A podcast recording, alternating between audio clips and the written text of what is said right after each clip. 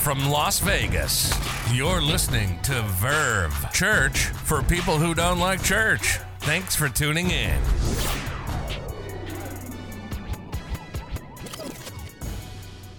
Do you ever have runaway thoughts? Runaway thoughts that lead to panic. You know what I mean by runaway thoughts, right? There, there's something that happens. You think about it, your thoughts start intensifying. You start imagining worst case scenarios. You're in an all out panic.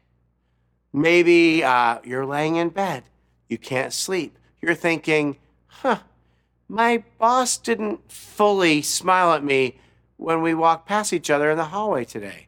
It was a half smile. Could that mean she's getting ready to fire me? Well, that definitely means she's getting ready to fire me. If she fires me, how will I afford groceries? I won't. I, I won't. I won't be able to afford groceries. If we can't afford groceries, my family's going to starve. Oh, and how, how can we pay for our home? We'll lose our home. That's it. We're going to be starving homeless people. I just know it. I, I do this. One, one thing I do this with is money. I can freak out a little bit about money, uh, not about not not about like getting more than I have. I don't I don't need to be rich. I don't need better things. I freak out about not having anything. Uh, growing up, my dad was a gambler. I, I would say he was a gambling addict because he was, but he was he was also a professional addict. Like his only income was through gambling. So when he won, we had that blang blang, but when he lost, we had no thing. I mean, I mean, like literally nothing. He had no income outside gambling, so there was nothing coming in. And we had some desperate times. So today, I need to have some money in savings because what if we lose everything? What if we have nothing? What will we do? And if there's an inflation, the price of gas goes up, my amygdala starts screaming, run, fight. Panic can set in. Anxiety starts churning. And I bet you have some problems that lead to runaway thoughts that lead to panic. They- may be a little irrational, like mine, or they might be very real. I, I wonder what problems cause you to panic.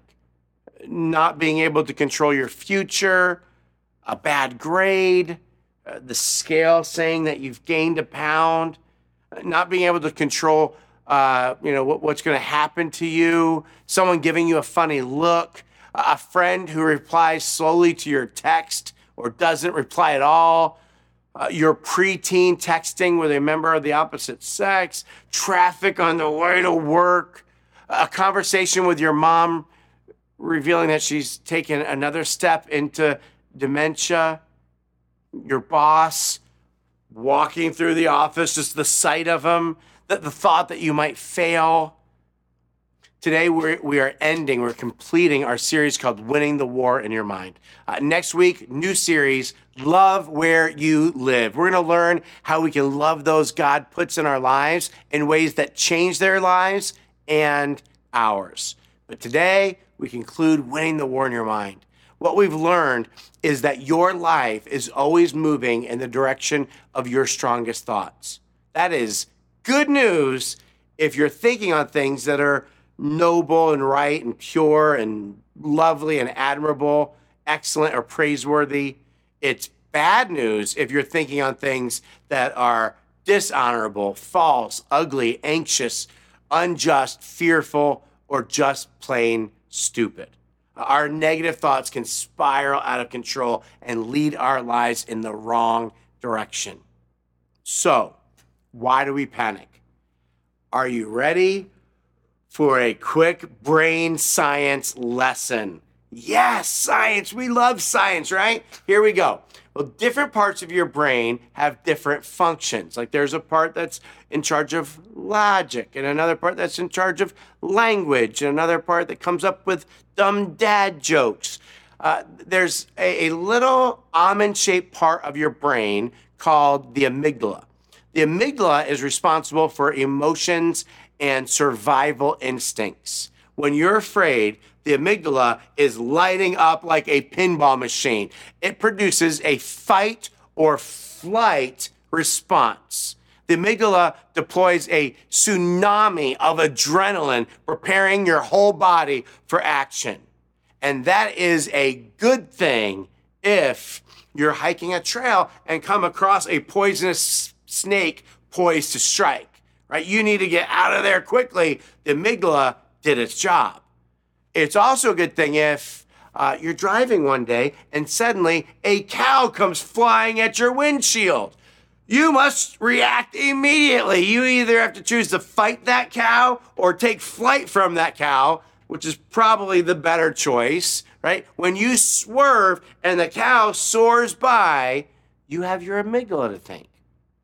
Problem is that your amygdala is not objective. The way it responds to a hurtling cow is also the way it responds to a hurtful conversation. The way it responds to a noise letting you know that a burglar has broken into your house is the way it responds to a notification letting you know that your bank account is overdrawn. If you are confronted with an angry bovine or an aggressive burglar, you need the adrenaline to spark your body into action. If you're facing a, a disappointing text or a disagreeable spouse, you do not need the adrenaline and it just literally it loiters in your body um, acting as an unwanted hype man. It's making you feel stressed and agitated and on edge and that's why we panic. So what makes you panic? I, I told you mine but what's yours? What makes you panic? Whatever it is, uh, your, amyg- your amygdala, which in true fight or flight situations is your best friend, is going to work against me. You're going to have a Michael Scott moment. Okay, it's happening.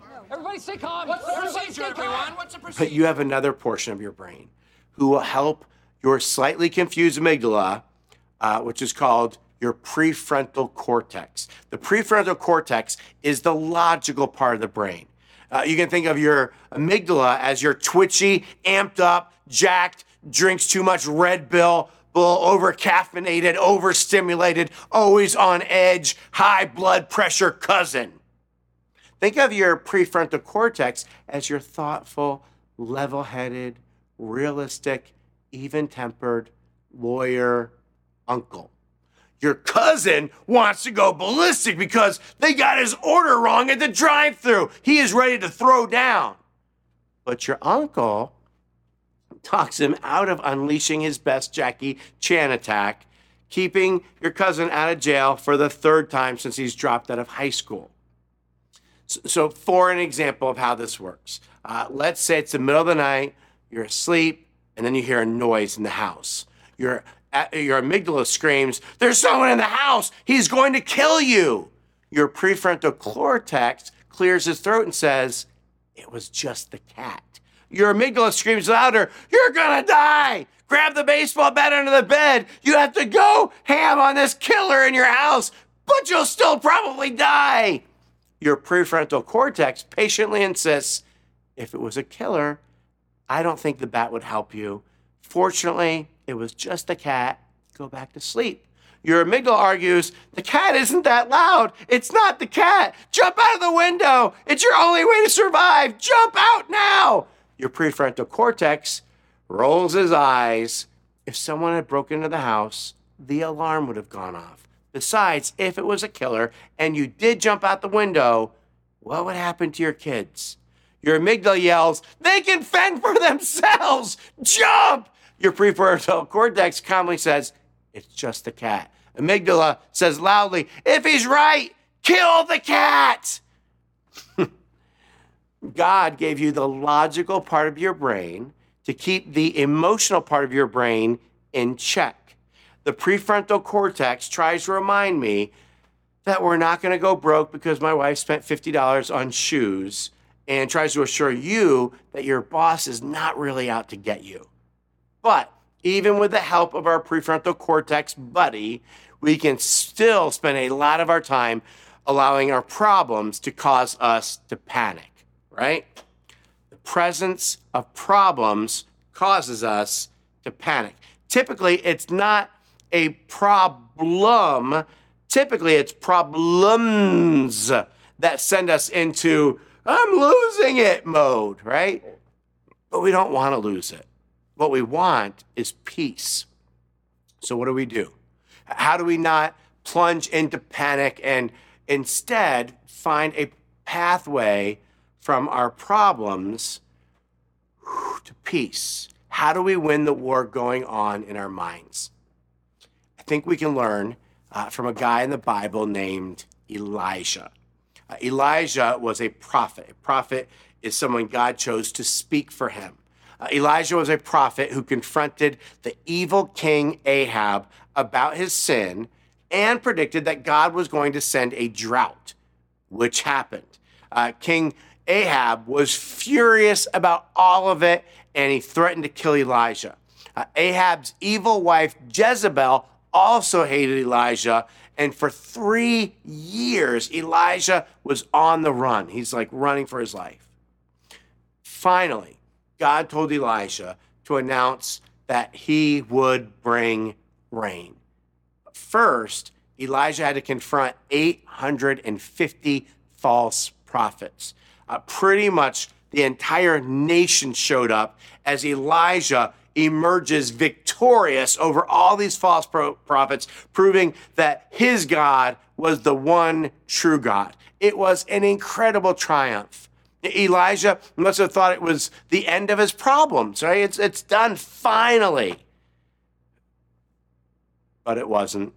Uh, Jezebel decides, you know, if you if you want something done right, let a woman do it.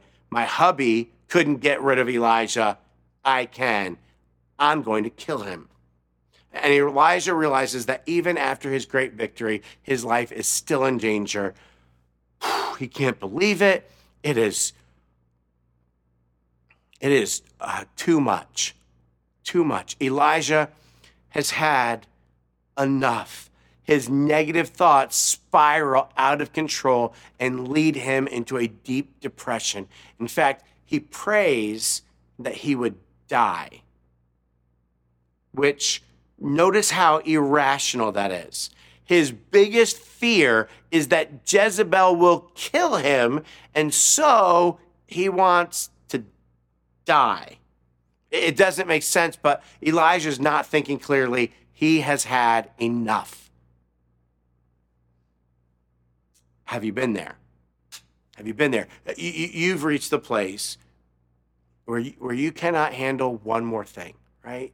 your, your, your teenager keeps giving you attitude, or, or you have a series of unplanned expenses, or day after day, your boss doesn't recognize your contribution, or um, your spouse does that thing that annoys you one too many times, or uh, your your toenails keep getting snagged on the bed sheets. Just probably You've had enough.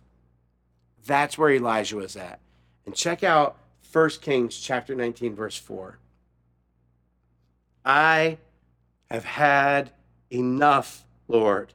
He said, Take my life, for I am no better than my ancestors who have already died.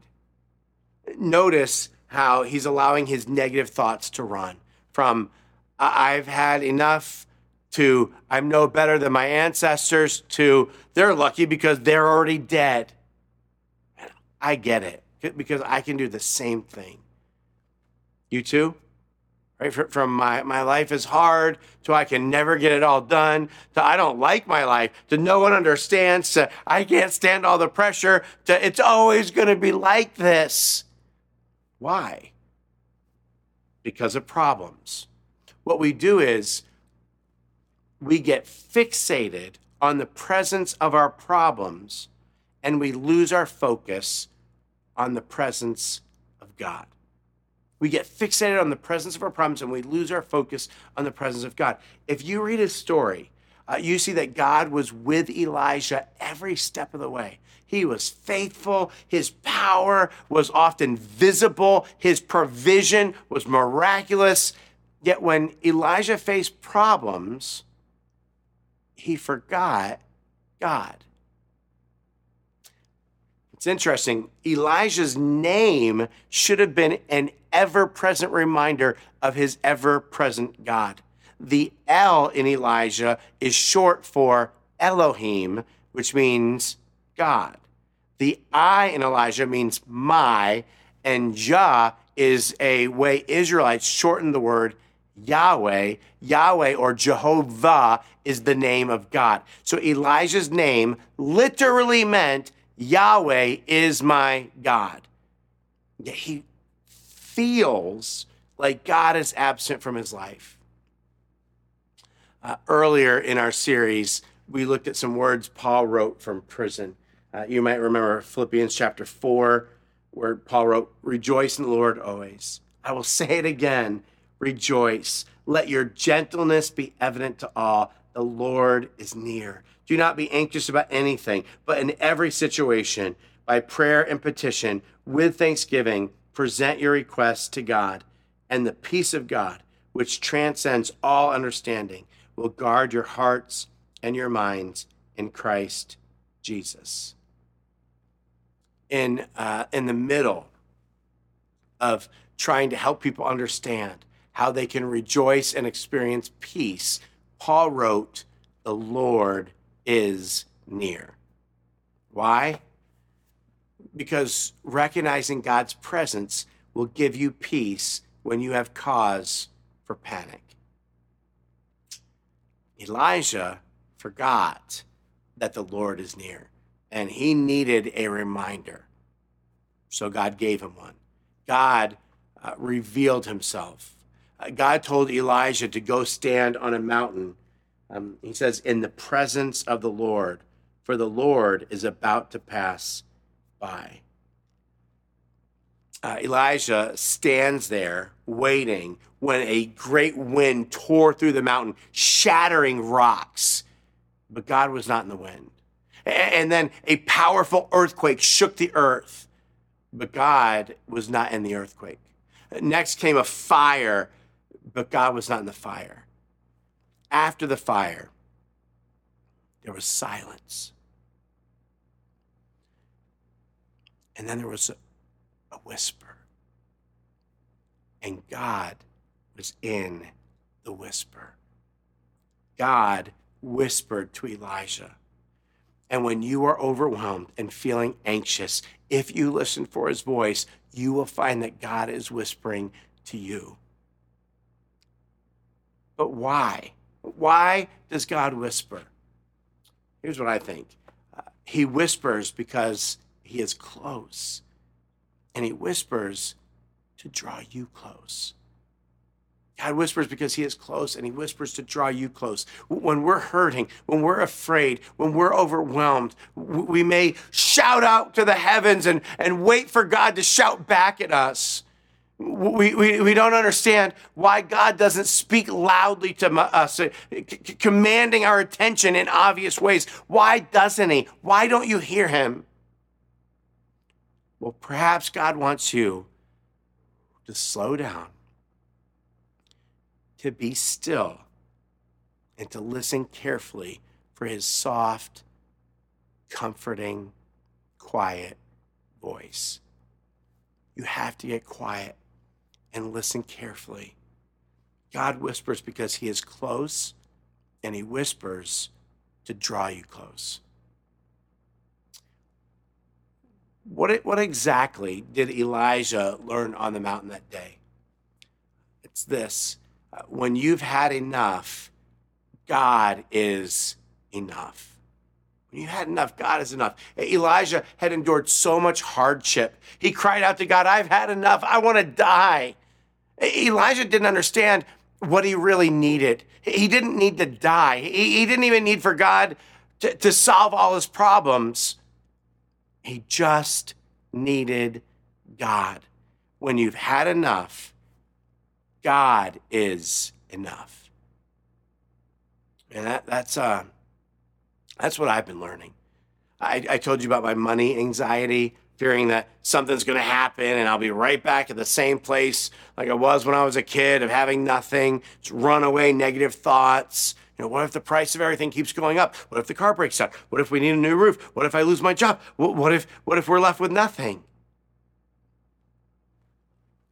And finally, one day I realized even if I were left with nothing, I would still have God, and He is everything. That's what we didn't have when I was a kid. We didn't have God, but we do now. I do now. He is with me, He's protecting me. The, the bad things I imagine aren't going to happen. But even if they did, even if I were left with nothing, I would still have God.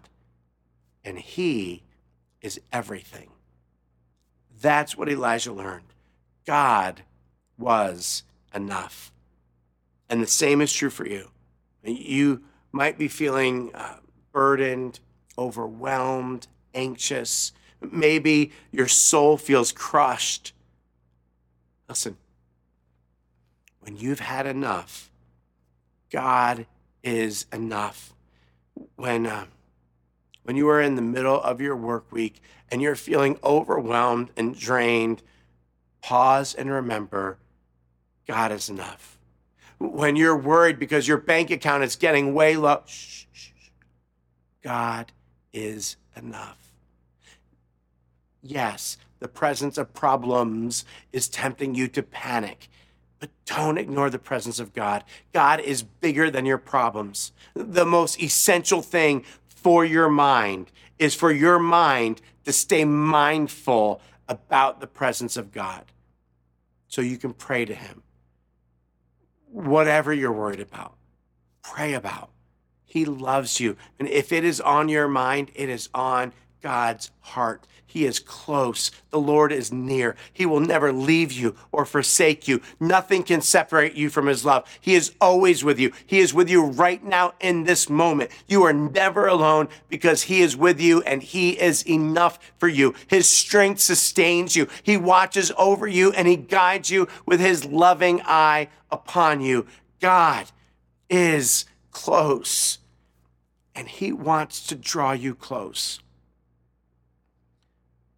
So listen for his whisper. Let's do it right now. Let's um let's have a moment of silence and then we'll pray together asking God to remind us of his presence. Let's uh let's be silent and then let's pray.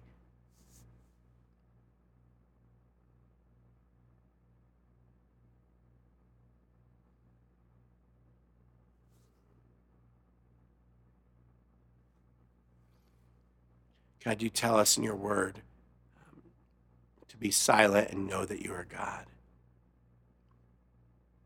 God, so often our, our minds are so loud. We have all these runaway thoughts. We're, we're in this panic. And you tell us to be silent, to be quiet, and know that you are God, to listen for your whisper. And if we do, we'll hear it because you do whisper. You whisper because you are close. You don't need to shout. You're not out there way up in the heavens. You're right here with us. You whisper because you are close. And you whisper because you want to draw us close so that we'll hear you, so that you can hold us. God, remembering your presence in the presence of our problems is part of how we will win the war in our minds. Would you help us to do that, God?